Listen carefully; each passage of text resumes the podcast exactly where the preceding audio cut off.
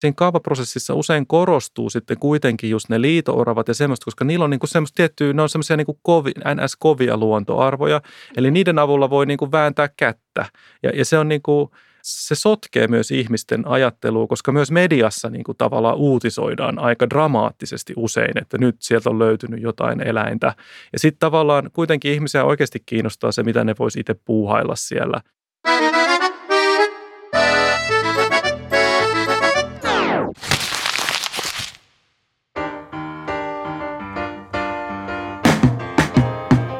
Uusi kaava.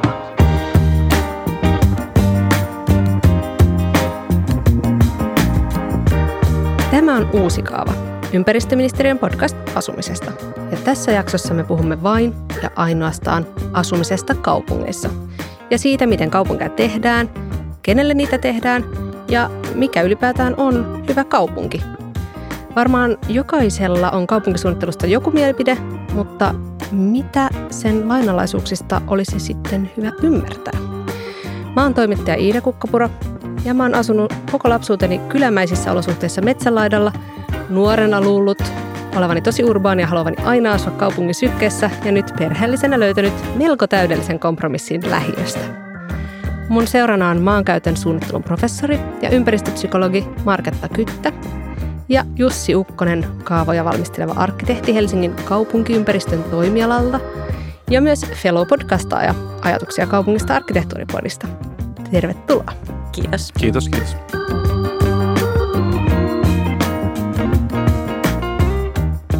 Tänään me siis tosiaankin puhutaan kaupungeista. Ja nehän ei muutu eikä kehity ilman kaupunkisuunnittelua. Kaupungit on oikein tunnettuja siitä, että siellä kohtaa tosi erilaiset ihmiset ja näkemykset. Ja tuntuu, että aina niin kuin uutta ehdotettaessa, niin sen oikein kuulee, miten ihmisillä alkaa adrenaliini kohisemaan verisuonissa, että miksi taas nyt tässä rakennetaan joku uusi ostari tai puretaan joku rakas talo tai kaadetaan joku tärkeä puu, joka on minulle tosi rakas ja sumutetaanko meitä nyt tällä kaupunkiboulevardin-sanalla. Jussi Ukkonen, sun vastuualueenasi oikein erityisesti Helsingissä on Keskivuosaari, lähiö myös Kyllä. Helsingissä. Mistä sä oot kuullut kipakointa palautetta työssäsi ja Mihin se on liittynyt? No se, se ei ehkä ihan suoraan liity niihin hankkeisiin, mitä mä oon tehnyt, mutta Vuosaaren alueella niin nämä luontoarvokysymykset on, on niin kuin kaikista niin kuin semmoisia eniten tunteita herättäviä ja niissä ehkä toi Uutelan alue. Aina jos joku asia tai joku hanke tai joku jollain lailla edes sivua Uutelaa, niin sitten, sitten siitä syntyy kyllä todella paljon niin kuin innostusta, vähän negatiivista ja joskus positiivistakin. Marketta, sä oot ympäristöpsykologi ja sua kiinnostaa erityisesti just rakennettu ympäristö. Ja se on tosi ymmärrettävää, että esimerkiksi jos omaa lähimetsää uhkaa joku rakennushanke tai, tai mikä tahansa niin kuin oma kotikulmat muuttuu, niin se herättää isoja tunteita. Mutta miksi oikeastaan niin kuin tähän kaupunkiin just ja rakennettuun ympäristöön liittyy niin, kuin niin voimakkaita ja isoja tunteita? No meidän elinympäristöhän oikeastaan kehystää meidän elämää. Me ei niin kuin päästä siitä pakoon. On mun mielestä aika ymmärrettävää, että meillä on vahvaa, vahvia tunnekokemuksia liittyen ehkä voimakkaimmin perinteisesti ajateltu, että omaan kotiin ja siitä sitten ulospäin niin kuin ehkä vähän laimentuen. Mutta siis eihän se mene välttämättä noin. Ää, Uutelaan varmaan on monilla valtavan syvä tunnesuhde ää, tai sitten meillä suomalaisilla aika monesti vaikka meidän mökkeihin tai kakkoskoteihin, nehän voidaan joskus ajatella, että ne on niin kuin pysyvämpiä miljöitä vielä, kun ne vaihtuvat kaupunkikodit että tota, mä sanoisin, että ihan niin kuin siinä arkisessa elämässämme niin kuin me tavallaan sidotaan itseämme siihen ympäristöön niin kuin aikamoisin sitein. Ne, ne siteet ei ole vain emotionaalisia, vaan ne on tietenkin myös toiminnallisia ja sosiaalisia ja kulttuurisia siteitä, että mehän ollaan erottamaton osa ympäristöä. Eihän me voida elää ilman ympäristöä. Mennään vähän sinne Keskivuosaareen. Se on ainakin tosi tuttu sulle Jussi, mutta esimerkiksi öö, mä en tunne sitä aluetta. Mä tiedän, että se on itä-helsinkiläisen lähiön osa. Ja siellä on Uutelan hieno tämmöinen niin retkeily- ja metsäalue merenrannalla. Mutta kuvaile vähän sitä Keskivuosaarta, minkälainen alue se on? No joo, se, tosiaan se Uutela ei ole ihan siellä Keskivuosaaren alueella, se on, se on siinä laajemman Vuosaaren niin kuin kaupungin osan sisällä, mutta tota, Keskivuosaari on tämmöinen 60-luvun ää, metsälähiö, joka on, on, on rakentunut aika sillä lailla niin kuin yhtenäisin suunnitelmin. Ja, ja, ja siellä on niin kuin tavallaan semmoinen hyvin, hyvin selkeä ää, tausta siitä, kuinka tietty vaihe on ollut, jossa se on ollut ensin tämmöistä. Sehän ei aluksi ollut edes Helsinkiä, se alue. Ah, mitä?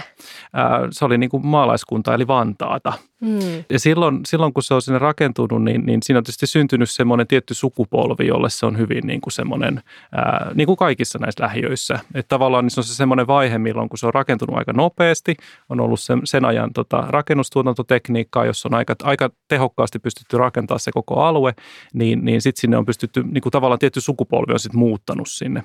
Ja, ja tota, siellä niin kuin Keskivuosaari on, on, on semmoinen, että siellä on ollut aikaisemmin niin kuin etelässä, siellä missä nyt on Vuosaaren keskusta ja mihin metro tulee, niin siellä on ollut tämmöinen eteläinen ostoskeskus ja sitten on edelleen olemassa niin sanottu pohjoinen ostoskeskus, joka on siellä niin kuin ihan siellä alueella vielä. Ja, ja tota, se on semmoinen tietynlaisen kaupunkirakentamisen niin kuin, ö, yksi niin kuin, voisi sanoa mallikohde myös. Se ei ole ehkä niin tunnettu kuin monet muut nimekkäämät alueet, mutta sillä on tietty semmoinen perinne. Kuulostaa siltä, että se on alue, joka on sille aika valmis niin kuin asukkaiden näkökulmasta. Mitä kaavoja valmisteleva arkkitehti siellä sitten tekee. tavallaan tekee? Mihin niin, sitä niin kuin kehitetään? No tai on, onko sinne jotain no suuria täydennysrakentamisen niin. suunnitelmia, jotka mullistaa no, kaiken? No siis joo, tämä on, tämä on tietysti semmoinen, joka Vuosaaren asukkaiden, he, heillähän on ollut niin kuin kun mä, mä siis työn, työni kautta tietysti keskustelen heidän kanssa ja, ja näissä hankkeissa kohdataan. Vosaralaisten mielestähän se on ollut tosiaan valmis jo silloin 60-luvulla. Mm. Ja, ja sitten sinne on tullut näitä erilaisia uusia alueita. Aika moni varmaan tuntee Aurinkolahden alueen, jossa on kuvattu paljon elokuviakin ja siellä on semmoinen aika jännä hiekkaranta. Ja sinne on tullut paljon tämmöisiä, niin kuin, jos ajatellaan sitä 60-lukua, niin sinne on tullut niin kuin, on Merirastila on tullut yhdessä vaiheessa ja sitten on tullut just Aurinkolahti ja toki näitä niin kuin Rastilan alueita ja muita. Ja aina, aina tavallaan se, se alkuperäinen porukka on nähnyt sen niin, että miksi te nyt tätä muutatte, että et mikä järki tässä nyt on, että tämähän on valmis. Ja tota, aina sitten on ollut niin kuin tarvetta asunnoille ja, ja palveluille ja, ja siis ei sitä metroakaan siellä alun perin ole ollut ja muuta, että, mm. että se kaupunki on niin kuin semmoisena isompana alueena kehittynyt ja, ja tota, tietysti sitten yksi mikä näissä lähiöissä niin kuin nyt tällä hetkellä on, on aika semmoinen iso kysymys, että kun se on kuitenkin, ne on suhteessa aika väliä alueita, niin tavallaan sitten tämmöisestä täydennysrakentamisnäkökulmasta, että jos haluttaisiin niitä asuntoja, niin siellä on kuitenkin suhteessa sitä tilaa, vaikka siellä on niitä arvokkaita viheralueita, niin siellä on kuitenkin se kaupunkirakenne on aika väliä, niin, niin, tot, niin kuin monella mittarilla. Niin sen takia sitä tutkitaan Mä aika kuulen, paljon. miten adrenaliini rupeaa just kohisemaan heti niin, kaikki kyllä se, varmasti, kyllä se varmasti nyt sihisee siellä jo. Mm. Muutosvastarinta on niin kuin varmaan osa teidän molempien työtä tai teille molemmille tuttua. Mikä olisi paras tapa, jos nyt ajatellaan tällaista NS-aluetta, niin kuin valmista aluetta, joka asukkaiden näkökulmasta on jo valmis, niin jotenkin luovia sen just tämän muutosvastarinnan ja sen pelon, että nyt minun kotikulmani ja minulle tärkeät alueet myllätään mm. ja muutetaan, miksi te tänne tulette rakentamaan. Mm. Mm. Mikä siihen olisi niin kuin, ikään kuin ehkä lempein tapa öö, Joo, mulle tulee, eteenpäin? Joo, mulle tulee ehkä kaksi asiaa mieleen tai kaksi esimerkkiä. Ensiksi tulee mieleen hieno hanke, missä sain olla mukana – melkein 20 vuotta sitten, nimittäin Aija Staffans aikoinaan arkkitehti ja kollega piti tämmöistä asukasasemaa Pihlajiston lähiössä, jossa siis lähiöllä, lähiössä tehtiin tämmöinen asukaslähtöinen lähiöuudistushanke ja asukkaat itse valitsi hänet niin kuin lähiöarkkitehdeksiin, joka peru, hän perusti sinne niin kuin tämmöisen oman tai toimiston sinne. Ja mä olin sitten osa tätä ajan tiimiä siellä. Ja siellä esimerkiksi yksi, mitä siellä tehtiin, niin oli se, että käveltiin ympäriinsä sitä lähiötä tehtiin semmoinen niin K-Tour-kävelyretki, jossa oli mukana niin kuin suunnittelijoita ja asukkaita. Ja, ja, ja sitten niin kuin siinä, niissä keskusteluissa kävi ilmi, että suunnittelijoiden niin kuin eka vastaus äh, niin kuin lähiön haasteisiin oli, oli silloinkin tämä täydennysrakentaminen ja asukkalta taas tuli aina siinä heti niin kuin ei. Mutta sitten kun keskustelu meni vähän pidemmälle, huomattiin, että itse asiassa asukkaat ö, mielsi sen täydennysrakentavan tarkoittavan sitä samaa niin kuin tyyppistä rakentamista, sitä niin kuin aika semmoista sanotaan nyt aika tylyä betoniarkkitehtuuria, mitä pihlaisto edustaa. Kun sitten taas arkkitehdit tarkoittikin jotakin sellaista niin kuin ehkä pienempi muotosta niin kuin rakentamista, joka toisi siihen katutason kulkijan niin kuin näkövinkkeliin jotakin uutta ja, ja pehmentäisi tavallaan sitä arkkitehtuuria. Niin sitten kun ruvettiin puhumaan tästä, niin asukkaiden vastaanotto oli kyllä jotain ihan muuta.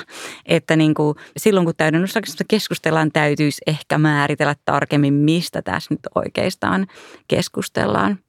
No tämä toinen asia, mitä mä ajattelin tässä kohtaa mainita, on ehkä se, että me ollaan yritetty mun ryhmän kanssa peräänkuuluttaa sellaista niin kuin, semmoista vähän niin kuin asukasherkkää täydennysrakentamista, jossa voi edetä esimerkiksi niin, että kerätään tietoa siitä alueesta ja niin kuin asukkaiden merkitsemistä myönteisistä ja kielteisistä paikoista. Ja, ja sitten kun sitä täydennysrakentamista mietitään, niin, niin mietitään, että voisiko sitä sijoittaa niin, että se ei uhkaa niitä rakkaimpia niin kuin kallioita tai, tai e, niin kuin niitä kaikista arvokkaimpia, arvo, arvomakkaimmiksi koettuja virkistysalueita, ja vaan, että voisiko sillä täydennysrakentamisella esimerkiksi niin kuin parantaa jotain niin kuin negatiivisesti koettuja kohtia siinä. Mä tiedän, että tämä on aika niin kuin naivia, ehkä vähän idealistinen lähtökohta, mutta kyllä mä luulisin, että niin ainakin jossain määrin tällaista herkkää otetta voidaan, voidaan harrastaa. Vai mitä mieltä olet Jussi? Joo, siis mä luulen, että se mikä, uh, siis just tämmöisiä viestinnällisiä ongelmia on tosi paljon – me ei saada niin kuin semmoista hyvää keskusteluyhteyttä aina, te, aina aikaiseksi ja siinä voi olla ihan niin kuin ihmiskohtaisia, että ei vaan niin kuin oikein nyt se juttu luista niistä aiheista. Ja sitten tietysti ne työkalut, ne viralliset dokumentit on aika jäykkiä, niissä on tietty muoto, niitä, niiden lukeminen voi olla vähän vaikeaa. Sitten meidän pitäisi niin kuin viestiä paljon moninaisemmin, että me tavoitettaisiin erilaisia ihmisiä ja, ja just sitten saataisiin toisaalta tätä tietoa siitä, että mitkä nyt on niitä oikeasti tärkeitä. Mehän niin kuin tavallaan tämä meidän niin kuin suunnitteluprosessi pitäisi olla sellainen, että siinä, siinä niin kuin se asukkaiden asiantuntemus tulisi mukaan siihen. Mutta sitten siinä on se ongelma, että, että se asiantuntemus saattaa sitten niin kuin aika paljon tuottaa semmoista näkökulmaa, että, että älkää niin kuin vaan tehkö mitään – ja, ja sitten taas se ei ole sitten taas aina ihan mahdollista, koska, koska esimerkiksi noissa mun hankkeissa, niin siellä saattaa olla vaikka taloyhtiö, niin kuin maanomistajana oleva taloyhtiö, joka haluaa täydennysrakentaa. Ja, ja silloin niin kuin, heillä on tietysti oikeus kehittää maata ja me yritetään sitten löytää siinä semmoinen niin kuin, äh, jonkinlainen kompromissi. Ja, ja sitten just, että, että niin kuin, just muista toi, että sieltä löytyy niitä arvokkaampia paikkoja. Siis meillähän on hirveän paljon sitä paikkatietoa ja muuta ja sitten voidaan kerätä sitä näiden hankkeiden aikana ää, Vuosaaresta ja Helsingistä muutenkin. Niin kun näitä hankkeitahan on tehty vuosia, niin meillä on paljon sitä tietoa. Meillä on niin kuin vanhempaa kyselyaineistoa ja meillä on uudempaa ja sitten joka hankkeessa tehdään vielä lisää, että kyllä ne niin kuin aika hyvin nousee esiin ne, ne kysymykset. Mutta sitten monesti siellä voi olla sellaisia ristiriitoja, mitä ei voi ihan ratkoa. Että sekin on osa sitä. Ja sen takia se menee sitten poliittiseen päätöksentekoon. Että sitä ei niinku, että se, se tavallaan, sen takia meillä on nämä lautakunnat ja hallitukset ja valtuustot ja muut. Minkä takia osallistava suunnittelu on niin vaikeaa? No mä sanoisin, että kyllä mun mielestä yksi tämän ajankohtainen haaste on siinä, että ihan niin kuin Jussi sanoi, niin – että kerätään tosi paljon tätä vuorovaikutussuunnittelussa tietoa asukkailta ja, ja sitä tietoa on ehkä jo kertynyt niin kuin aikaisemmistakin hankkeista ja pitemmältä aikaväliltä, niin mä kyllä silti väittäisin, että ainakaan se ei ole läpinäkyvää ja se, mm. se ei mm. ole niin kuin asukas ja se osallinen ei ehkä ymmärrä, että miten nyt sitten lopulta se tieto, mitä on kerätty, vaikuttaa ja, ja onko se olennaista, sen pitäisi vaikuttaa siihen lopputulokseen vai, vai riittääkö se, että prosessi on reilu ja hyvä. Että, että nämä on mun mielestä er, edelleenkin kyllä hyvin ajankohtaisia kysymyksiä. Onko sosiaalinen media muuttanut niin kuin ihmisten suhdetta kaupunkisuunnitteluun, jos tälle laajennetaan niin semmoiseen tasoon? No mä en pysty vastaamaan, onko ihmisten suhde kaupunkisuunnitteluun muuttunut sosiaalisen median myötä, mutta ainakin sosiaalinen media on tuonut uusia mahdollisuuksia vuorovaikutteiseen suunnitteluun. Ja tästähän teemasta kollegani Pilvinummi väitteli juuri viime syksynä. Ja hän, hän on korostanut sitä, että sosiaalisella medialla voi olla niin kuin monen tasoisia rooleja niin kuin vuorovaikutteisessa kaupunkisuunnittelussa, että se yksi on – Yksi on se, että tota, ihan suoraan niin kuin vaikka jollain hankkeella on omat Facebook-sivut ja siellä keskustellaan niin kuin hankkeista ja ehkä hyvinkin intensiivisesti ja jotkut suunnittelijat ehkä sitten lähtee mukaan tähän niin kuin ihan omana, omana itsenään ja omalla profiilillaan, mutta kaikki ei. Ja, ja sitten on tota, tietysti sosiaalinen media tar- tarjoaa hienon mahdollisuuden niin kuin itse organisoituvaan, osallistuvaan tai vuorovaikutteiseen suunnitteluun, että tavallaan joko, jota jotkut, monet pitää niin kuin semmoisena varsinaisena niin kuin bottom-up-suunnitteluna ja, ja, ja ehkä niin kuin vuorovaikutteisen suunnittelun niin kuin hyvin kehittyneenä muotona – ja sitten vielä kolmas on se, että sosiaalinen mediahan tuottaa hirveästi tietoa, jota niin kuin, että vaikka ihmisten liikkeistä tai, tai ihmisten niin kuin, minkä luonteisia kuvia ne postaa Instagramiin eri jostain paikasta, niin kuin, että sitä tietoa voitaisiin myös käyttää tehokkaammin, paljon tehokkaammin kaupunkisuunnittelussa. Joo, siis kyllä, kyllä niin kuin, no ei ehkä mun töissä niinkään, esimerkiksi lisää kaupunkia. Helsinkiin ryhmä ei ole sillä lailla ollut esillä, mutta kyllähän sillä on iso merkitys äh, semmoisissa niin kuin paljon, paljon jotenkin äh, laajempia kysymyksiä käsittelevissä äh, jutuissa äh, tai kohteissa tai hankkeissa, niin lisää kaupunkia Helsinkiin on aika tärkeä semmoinen, äh, johon, johon sitten jotkut virkamiehet tai suunnittelijat ottaa myös kantaa siellä, mutta se on toki semmoinen aika iso, se on niin kuin jatkuva mylly, Mutta sitten, sitten on näitä paikallisryhmiä, jo, mäkin kuulun näihin, osaan näistä just paikalla, seurailen niitä, että miten siellä niin kuin otetaan vastaan niitä eri asioita. Ja, ja, ja siinä tosiaan niin kuin, siinä tulee just ehkä se ero, että joku tämmöinen niin kuin erikseen sille teemalle omistautunut ryhmä, kuinka siellä se keskustelu on aika semmoista niin kuin teknistä ja mennään just yksityiskohtia ja muuta. Ja sitten taas näissä tämmöisissä paikallisasukkaiden ryhmissä tai, tai seurojen ryhmissä tai tämmöisissä, niin sitten se on enemmän semmoista niin kuin yleistä kommentointia ja, ja semmoista yleistä ihan ylipäänsä tietoa olemassa, että, että sitä kautta kyllä varmasti niin kuin se tieto leviää myös, myös niin kuin paremmin. Että kyllä se niin kuin useampi, useampi asukas tavoittaa sen kyllä just jos, mm. jos se on näiden kautta. Niin, se on niin kuin helppoa ja mutkattomampaa niin. ja ehkä se myös niin kuin tarjoaa mahdollisuuden ihmisille, jotka ei ole helppo nostaa kättä jossain isossa yleisötilaisuudessa mm. ja sanoa, että no nyt minä otan puheenvuoron. Ei ole ihan helppoa. Ei. Niin, toi on itse asiassa toinen semmoinen aika kiinnostava juttu tässä osallisuudessa on just se, että kuinka, kuinka ne tilaisuudet tai ne viestintätapahtumat, niin kuinka ne tavallaan korottaa tietynlaisia asioita tai henkilöitä tai näkökulmia mm. esiin. Ja siellä ja. voi olla just, että voisi sitä ajatella vaikka niin, että jossain tämmöisessä suljetussa someryhmässä ensin ne tyypit valmistelee jonkun jonkun semmoisen niin kuin manifestin ja sitten tulee sinne asukas, asukasryhmä ja sitten dominoi tavallaan sitä keskustelua. Siellä ei, ei mulle ole koskaan mitään tämmöistä tapahtunut, mutta tavallaan se teknologia tai tavallaan mahdollistaa sen, että siellä voisi olla niin kuin, semmoisia niin kuin hyvin viimeisteltyjä näkökulmia, joita olisi niin kuin niin kuin tavallaan joku alueverkko olisi siellä niin kuin oikein tota, hinkannut sen jonkun tietyn tota, vastauksensa ja sitten ne tulee esittelee sen tänne tai johonkin muuhun.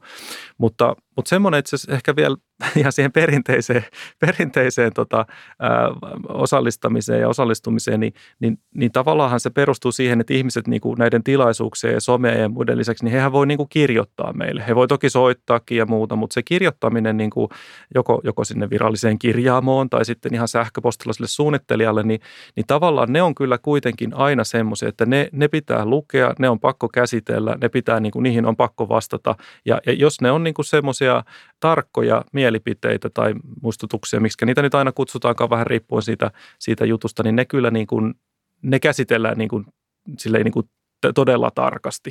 Et sit, sit se tieto ei välttämättä vaan niin hirveän helposti tule takaisin sille kirjoittajalle, mutta, mutta tavallaan aina jos joku kirjoittaa jostain hankkeesta, niin sitten siellä on ne valmistelijat, jotka aika monipäin, niin kuin monihenkilöinen asia, asiantuntijaryhmä sitten käsittelee ne kaikki, joka ikisen. Ja sitten se tuodaan sinne poliittiseen päätöksentekoon, että näin monta tuli ja nämä oli ne aiheet ja näin. Ja Eli perinteinen kirje on niin kuin edelleen ihan validi. No voisi olla sähköpostikin. Kirja tai sähköposti on edelleen niin kuin validi vaikuttamisen muoto. On täysin, joo. joo, joo. Nyt muistiinpanoja, kuulijat, muistiinpanoja. joo. Tota, no kun suunnitellaan kaupunkia tai kun suunnitellaan uutta, niin mitä te ajattelette, että mikä painaa siinä nykypäivänä eniten? Raha, nämä ihmisten lähettämät kirjeet tai sähköpostit, äh, harvinaiset liitooravat tai halavasäpikkäät tai jotkut tämmöiset niin kuin, erikois... Äh, suojeltavat lajit, asuinalueiden niin kuin asukasyhdistykset.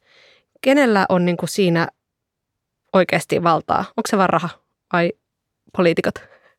No jos mä, mä aloitan, niin tota, ne päätökset, mitä siinä yleiskaavatasolla on tehty, niin ne on aika isoja päätöksiä. Ja Et ne on poliittisia? Ne on poliittisia päätöksiä, joo. Ja, ja nehän on tavallaan koko Helsingin tasoisia päätöksiä. Ää, no sitten se ongelma siinä yleiskaavassa voi olla siinä, että kun mennään sen paikallistasoon, niin siinä on aina sitä tulkintaa. Että niin kuin, et miten, mitenkään nyt tulkitaan vaikka sitä yleiskaavan antamaa ää, ikään kuin viitekehystä, mikä, mikä on se toimintarajat. Ja siinä sitten varmaan niin kuin vähän hankekohtaisesti, niin, niin tota, ja sitten myöskin ne tahot, siis, siis sillä on myös iso merkitys, että ketkä on ne hankkeen tahot. Tavallaan niin kuin ne ihan oikeasti niin kuin ne kovat äh, hankkeeseen ryhtyvä, esimerkiksi jos siinä on yksityinen maanomistaja. Niin jos yleiskaava toteaa, että poliittisesti päätetty yleiskaava toteaa, että tässä saa muuten olla aika tehokasta rakentamista, ja sitten meillä on maanomistaja, joka haluaa siihen tehokasta rakentamista, niin silloin asemakaavan on käytännössä pakko ot, niin kuin ottaa se lähtökohdaksi. Mm. Mutta sitten siitä niin kuin, äh, sen lisäksi, että se otetaan lähtökohdaksi, niin sitten siinä täytyy tavallaan niin kuin ottaa se, että no miten, miten nyt sitten näitä muita asioita huomioida. Että ihan yhtä lailla meillä on niin kuin lakiin, suurin piirtein perustuslakiin kirjattu, että pitää tehdä hyvää ympäristöä ja muuta, että me ollaan kaikki velvollisia tämmöisiä. Niin se ei ole niin yksinkertaista, mutta se, on niin kuin, se tuottaa tavallaan niin kuin sen lähtötilanteen, mistä aina ekana tsekataan, että mistä se lähtee. Ja se on tietysti aika iso, jos ajatellaan neuvottelutilannetta. Niin jos joku sanoo, että neuvottelutilanteessa asettaa sen jonkun tason, niin sitten tavallaan siitä lähdetään niin kuin vähän niin kuin katsoa sitä. Ja se on iso muutos tämä esimerkiksi Helsingin kohdalla tämä, tämä nykyinen voimassa oleva yleiskaava. Että ei tätä ennen ollut tällaista yleiskaavaa. Se oli ihan erilainen niin kuin luonteeltaan kerro maalikolle, että mitä sä tarkoitat, että se oli erilainen no, luonte- no, luonteeltaan? No, no, aikaisempi yleiskaava oli semmoinen, että siellä oli niin kuin näitä rakentamisalueita, esimerkiksi sillä lailla, että siellä on kerrostaloalue ja pientaloalue ja, ja voi olla keskusta-alue ja, ja näin poispäin.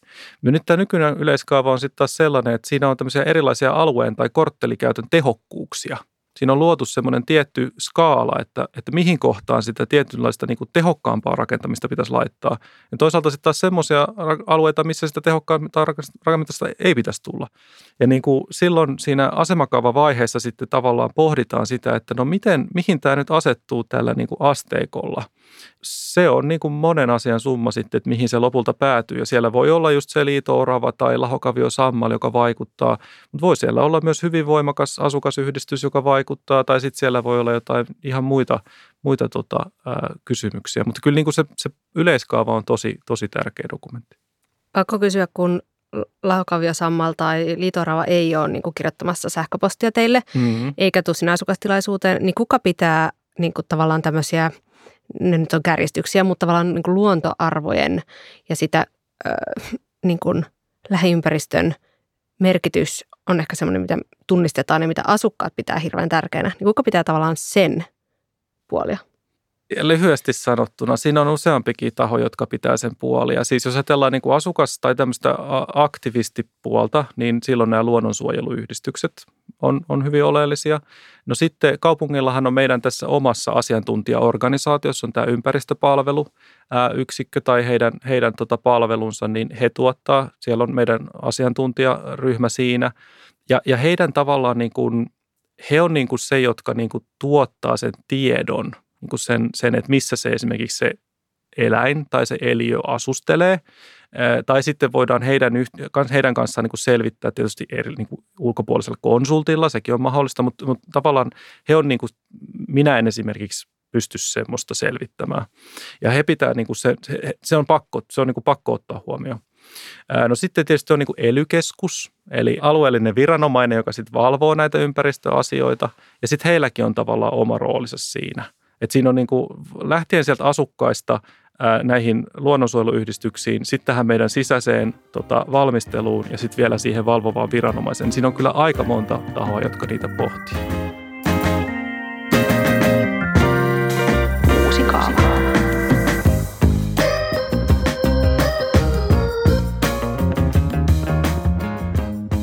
Tässä podcastissa on jo monta kertaa tähän mennessä puhuttu just tästä lähiluonnon merkityksestä ihan myös niin kuin tälle ihmislajille. Ja se vaihtelee tosi paljon, että mitä se tarkoittaa vaikkapa Helsingin sisällä.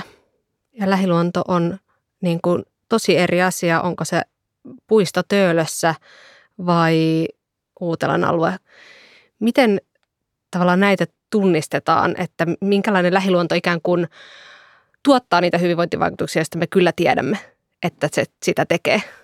No mä sanoisin, että me ihmiset ollaan kauhean erilaisia. Meille se, mikä, mikä kullekin on niin kuin luonnon, vaikka että, että useimmat suomalaiset varmaan mainitsee luonnonläheisen ympäristön yhdeksi keskeiseksi niin kuin elinympäristön laatukriteeriksi, mutta että mitä kullekin se luonnonläheisyys tarkoittaa, niin se voi vaihdella ihan valtavasti. Että yhdelle se voi olla vihreä näkymä olohuoneesta tai vaikka yksi puu ja toiselle parveke ja kolmas ajattelee heti sitä vaikka lähipuistoa ja, ja neljäs sitä, että täytyy päästä semmoiseen luontoympäristöön, jossa ei toisia ihmisiä liiku tai näin. Että todella valtava kirjo ja mehän ollaan monissa tutkimushankkeissa profiloitu ihmisiä sen mukaan, että, että mitä asioita he erityisesti arvostaa ja, ja tämä ulottuvuus, tämä luontoulottuvuus on yksi niin kuin siellä, mikä sitten vaihtelee kovasti. Niin, voisi tuosta jatkaa, että tota, et sitten just kun asukkaita kuuntelee sitä, sitä palautetta, niin kun me tavallaan siinä, siinä, siinä niin kuin työn prosessissa niin pohditaan aina sitä, että onko nyt kyseessä niin kuin luontoarvokysymys vai onko nyt kysymys niin kuin virkistäytymiskysymys vai, vai niin kuin ylipäänsä vai joku semmoinen maisemakysymys.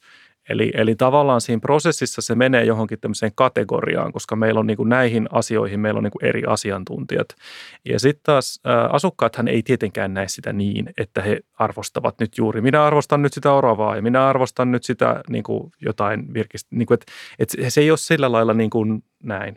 Että pitäisi pystyä tunnistamaan just nämä yksilölliset tarpeet – ja sitten niin kuin, jos ne yksilölliset tarpeet tai ne niin semmoiset vahvuudet, mitä siellä alueella on, niin jos ne halutaan huomioida, niin sitten täytyisi niin kuin hirveän tarkkaan pystyä niin kuin just katsomaan, että miten se liittyy nyt mihinkin kysymykseen ja sitten sit tehdä se asiantuntijatyö liittyen siihen, että onko se nyt se luontoarvokysymys, johon tämä oikeastaan kulminoituu vai onko se itse asiassa joku, että siellä pitäisikin olla joku virkistysreitti. Että se onkin lopulta, että ne, ne pelkää sen takia, että nyt se, tota, tai se, se tunne syntyy siitä, että nyt joku reitti vaikka tuhoutuu. Ja, ja sitten niin kuin, äh, sitten siinä tavallaan siinä kaavaprosessissa usein korostuu sitten kuitenkin just ne liitooravat ja semmoista, koska niillä on niinku semmoista tiettyä, ne on semmoisia niinku kovi, ns-kovia luontoarvoja, eli niiden avulla voi niinku vääntää kättä. Ja, ja se on niinku, se se on tavallaan vähän, se sotkee myös ihmisten ajattelua, koska myös mediassa niin kuin tavallaan uutisoidaan aika dramaattisesti usein, että nyt sieltä on löytynyt jotain eläintä. Ja sitten tavallaan kuitenkin ihmisiä oikeasti kiinnostaa se, mitä ne voisi itse puuhailla siellä luonnossa ja että mitä käsin, niin kuin, että siinä on, tämä on niin kuin, tietysti monet yhteiskunnalliset ongelmat on tämmöisiä, mutta tämä kaavoitus ja niin kuin paikallisten asioiden käsittely erityisesti on, on aika vaikeaa, koska se on niin kuin vaikea hahmottaa. Ihan jo siinä keskustelussa, jos, me, jos, on, jos on vaan jonkun ihmisen kanssa, niin kuin asukkaan kanssa jutellaan, niin kuin, että no mikä tässä nyt olisi niin kuin se juttu, niin siinä voi mennä monta, monta, niin kuin kymmenen minuuttia. Sitten lopulta, että ai jaa, että, ai niin sä oot ajatellut, että tämä talo tulee tähän sun reitin eteen. Se talohan on täällä 25 metrin päässä, että kun ei esimerkiksi karttojakaan välttämättä ihmiset, niin kuin, ei, eihän se ole mikään perustaito, että ihmiset osaa lukea karttoja, saatika mittakaavoja. Ää, tai, tai siis tämä nyt on ihan tyhmä esimerkki, mutta siis monet suunnitelmat esitellään A3-koossa. No sitten ne printtaa sillä niiden pikku kotiprinterillä ne A4-kokoon ja sitten ne miettii, että miksi tämä mittakaava on tämä. Niin kuin, siis ihan tällaisia. Siis- Joskus on ehdotettu sellaista, että, että kun on tapahtumassa joku muutos alueella ja tai suunnitelmia tehdä, että niitä niin kuin vähän niin kuin merkattaisiin sinne niin, maastoon. Näin. Se voisi olla Sehän aika olisi hyvä. varmaan mm. aika hyvä mm. juttu. Harvoin harvoin ehkä näin tehdään, Juu. mutta että sanotaan nyt, että jos joku reitti niin kuin uudelleen vaikka vähän reititetään, niin, niin sitten se laitettaisiin sinne maastoon, niin kuin, että tästä näin. Ei tarvitsisi ihmetellä näitä. Ja, ja vielä parempaa olisi, jos siinä samassa sitten yhteydessä olisi jotenkin mahdollisuus kommentointiin. Ei nyt ehkä ihan niin kuin lappunen siellä puuhun kiinnitettynä, mm. vaan ehkä joku kännykkä. Toi on tosi, Mm. tosi hyvä idea, että se olisi niinku oikeassa mittakaavassa siellä Kyllä, se kyllä. suunnitelma esillä. Joo. Niin siis kyllähän tämmöisiä kävelyitä järjestetään, missä sitten niin kuin tavallaan kävellään ja sitten osoitetaan, että tässä, tästä kohtaa vaikka alkaa nyt joku alue, että tässä, tässä tulisi sitten se vaikka se ö, uusi reitti tai tähän tulisi niitä taloja. Että kyllä, kyllä semmoista tehdään, mutta joo. Joo, ja onhan se tämä tämmöinen augmented reality-juttu Niin, tai näitä mm. lisättyä todellisuutta, Joo. että, että on, on joku tabletti, jonka kautta voi katsoa Näkee, sitä, joo. niin kuin, että ahaa, jos tähän nyt, ja kun tähän nyt tulee tämä, Mm. niin täältä se sitten näyttää ja, ja tästä suunnasta katsottuna ja tuosta suunnasta katsottuna, että se, semmoista on hyviä, mutta nämähän on aika tällaisia semmoisia metodeja, joiden, joiden kautta aika pienimuotoisten Niin, niin, ryhmien kanssa niin, voidaan keskustella. Ja, Kyllä ja siinä, Mm. sen tuottaminenkin on aika kallista sen Tosi. niinku rendaamisen tai Mm. tehdään joku 3D-kaupunki. kyllä. Mennään vähän tuohon, että miten se lähiluonnon kokemus on erilainen kaupungista, mutta myöskin Marketta, te olette miettinyt tätä tavallaan myös vähän ehkä tyypitellyt, että mitä erilaisia tapoja käyttää kaupunkia on. Niin mitä semmoisia ikään kuin ää, jotain yleistyksiä sieltä äh, ihmisistä ja kaupunkilaisista voi löytää, että kaikki varmaan ei kuitenkaan ole ihan täysin erilaisia mm. kuin toiset. Miten Niin. kaupunkeja käytetään? Sä varmaan viittaat nyt näihin tällaisiin erilaisiin elämäntapaprofiileihin ja, ja me ollaan tosiaan tehty tällaista tutkimusta niin eri kaupungeissa. Valitettavasti ei kyllä Helsingissä, Mm-hmm. ää, että tota, viimeksi tehtiin Turussa ja, ja löytyi niin kuin neljä erilaista niin kuin profiilia, jotka li- vaihteli erityisesti niin kuin kulkumuotovalintojen suhteen erosivat toisistaan, mutta ehkä niin kuin semmoinen, mistä edelleenkin puhutaan aika paljon, oli yksi sellainen tyypittely, mikä me tehtiin alun perin tuolla Tampereella ja sieltä tunnistettiin naapurustolaiset ja säpisijät ja kotoilijat. Ja ne, ne oli niin kuin just tällaisia ihmisiä, jotka sitten painottaa eri asioita niin kuin toiveissaan, mutta me itse asiassa tutkittiin myös sitä todellisuutta, että elääkö ne arkeaan sitten tavallaan niin kuin ne toiveet tavallaan indikois. Ja, ja niin kyllä kävi, että, että pääsääntöisesti ihmiset näytti arjessaan toteuttavan niitä toiveitaan. Miten elää esimerkiksi säpisijät? No säpi se on semmoinen, että eihän se nyt ehdi ää, kotonaan käydä paljon muuta kuin nukkumassa, koska hän on niin aktiivinen ja käyttää näitä metropolin ää, niin kuin mahdollisuuksia niin aktiivisesti. Ja hänelle ei niin kuin asunto eikä asuinalue ole kauhean merkityksellinen, että se voisi olla niin kuin muuallakin se asunto, eikä hän tietenkään ole kovin motivoitunut tutustumaan naapureihin ja eikä, eikä myöskään ole kauhean sitoutunut ollenkaan alueella. Että naapurustolainen esimerkiksi on ihan päinvastainen tuossa suhteessa, että sitoutunut alueelle ja käyttää lähipalveluita aktiivisesti, haluaa tutustua naapureihin ja näin. Tähän liittyy tosi paljon tietysti silloin se just elinpiiri ja sitäkin, sitäkin olette tutkineet. Joo, se on toinen tapa niin kuin profiloida ihmisiä on sellainen, että, että katsotaan, että, että miten maantieteellisesti he oikeastaan se heidän elämänsä, missä se niin kuin tapahtuu, että tapahtuuko se niin kuin kodin hyvinkin lähellä kotia, että on, on tämmöinen niin kuin lähielämä ja, ja niin kuin se on tämmöinen yksinapainen niin kuin elämäntapa, vai onko niin, että, että ihmisellä onkin niin kuin vaikka kaksi sellaista tärkeää niin kuin kiintopistettä, minkä ympärillä elämä jäsentyy. Että se toinen kiintopiste tietysti voi olla vaikka kakkoskoti tai sitten se ennen vanhaa oli, saattoi olla vaikka työpaikka tai lapsella se voi olla, lapsella voi ihan konkreettisesti olla kaksi kotia. Ja me ollaan mut huomattu kuitenkin, että koettu terveys ja hyvinvointi on itse asiassa paras sekä nuorilla että ikääntyneemmillä silloin, kun eletään tämmöistä lähielämää, yksinapaista lähielämää. Nythän paljon puhutaan tästä 15 minuutin kaupungista, Joo. joka on niin kuin varsinkin nyt isoissa metropoleissa maailmalla korona on Mm. ikään kuin mahdollistanut, kun ei tarvitse pendelöidä ja istua jossakin tuubissa niin kuin tosi pitkiä aikoja siirtyäkseen just sinne toiseen napaan. Joo. Niin onko tämä sellainen teidän mielestä kannatettava ajatus, että kaupunkilaisen elämä olisi siinä niin kuin vartin sisällä kotipiirissä ja lähipalvelut löytyisi oikeasti niin kuin vartin sisällä? Se on aika kunnianhimoinen haaste, mutta mitä te ajattelette siitä? No siis varmaan suurimmaksi osaksi niin se voisi olla ihan mahdollista. Musta tuntuu, että, että tota, aika monet asiat voisi löytyä siitä aika läheltä. Mutta tietysti niin kuin kaupunkirakennetta, jos miettii silleen laajemmin, niin, niin onhan meillä semmoisia niin kuin esimerkiksi kaupan ala.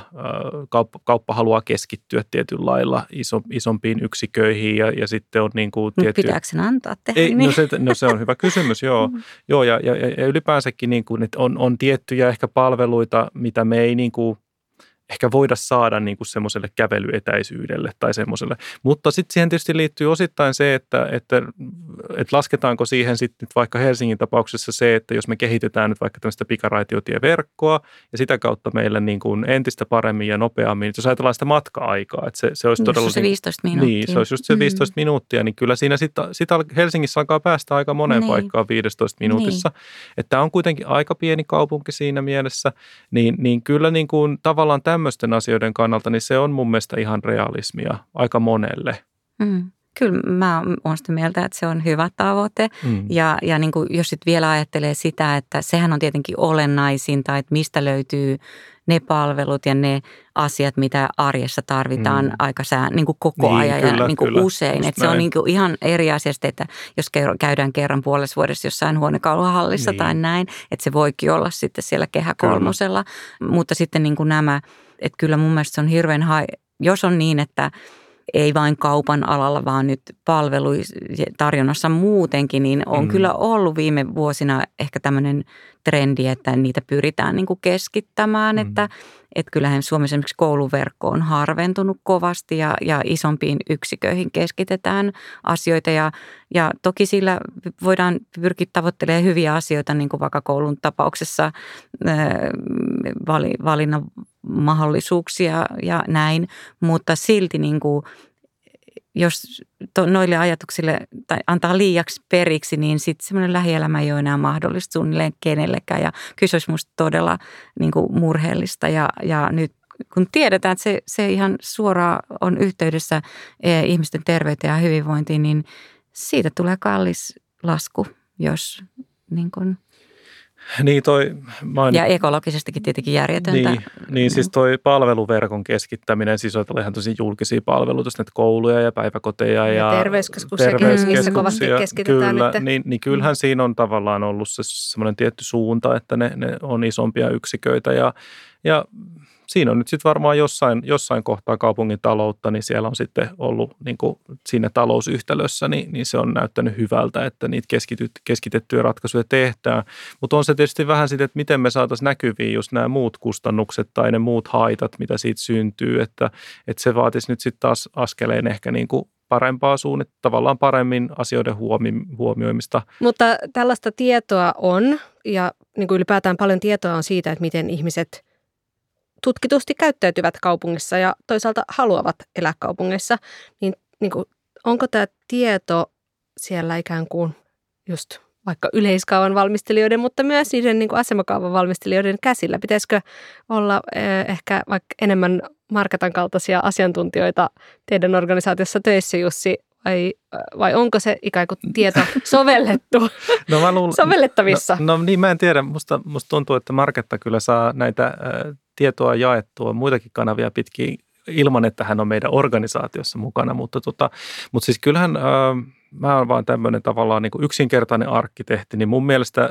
yleiskaavan valmistelussa on kyllä aika paljon tehty sitä selvitystyötä. Mutta sitten niin kuin mä oon kyllä ymmärtänyt, että, että se ei ole ihan yksinkertaista kaupungeissa aina – niin kuin miettiä, että missä, miten varmistaa se, että se, vaikka se asukastieto on aina sitten mm. helposti käsillä. Että olen kyllä kuullut tapauksista, missä joku hienokin aineisto jää vaikka jonkun äitiyslomalle siirtyneen ää, tota, suunnittelijan vähän niin kuin omiin ää, kansioihin tietokoneelle ja, ja niitä ei sitten löydykään tai ei muisteta etsiä ja näin. Ja, ja tähän ongelmaahan sitten kyllä on myös löydetty ratkaisuja, että, että, että kovasti ihailemani Lahden kaupungin kaupunki on kehittänyt juuri tämmöistä niin kuin yhtä niin kuin tietoaineistopurkkia, paikkatietopohjaista aineistopankkia, josta sitten löytyy myös tätä pehmeää asukastietoa omina niin kuin kerroksinaan. Ja siellä pyritään varmistamaan se, että tätä tietoa käytetään laajasti kaupungissa, ei vaan niin kuin kaupunkisuunnittelijat käytä sitä,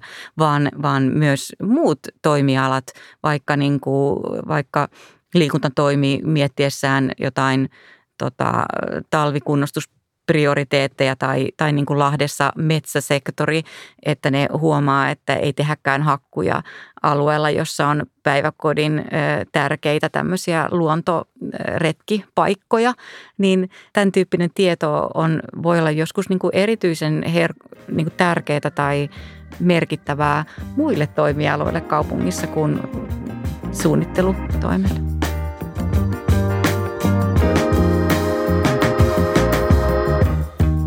Me pyydetään jokaisessa jaksossa aina, aina vieraita valitsemaan itselleen uusi koti.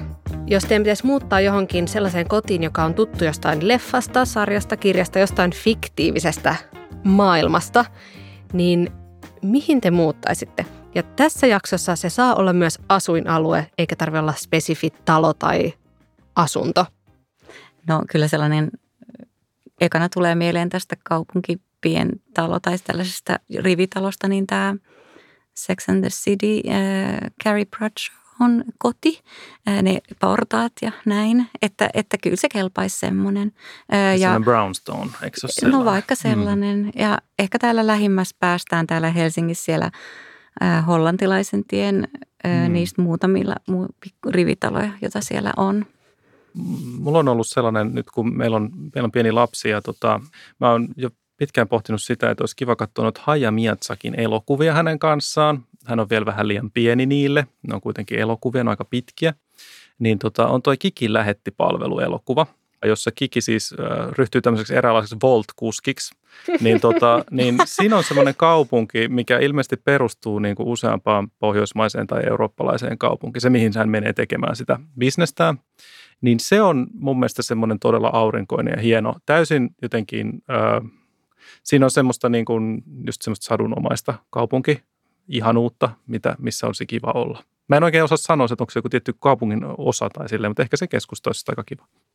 Kiitos. Ihana päästä aina vierailulle tällaisiin niin mielikuviin jotenkin, että millaista sitten oiskaan elämä. Siellä paistaa aina aurinko myös, mikä on aika kiva.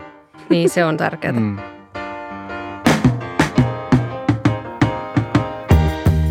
Tämä oli ympäristöministeriön podcast Uusi kaava. Kiitos myös, että kuuntelit. Jos tiedät jonkun, joka mietiskelee näitä juttuja tai jonka tästä pitäisi myös tietää enemmän, niin vinkkaa ihmeessä sarjasta myös kaverille. Kaikki nämä jaksot löytyy podcast-palveluista, esimerkiksi Apple-podcasteista, Spotifysta ja myöskin internetistä osoitteesta ym.fi kautta uusikaava. Somessakin voi osallistua keskusteluun ja hashtag on uusikaava. Tämän podcastin on tuottanut Jakso Media.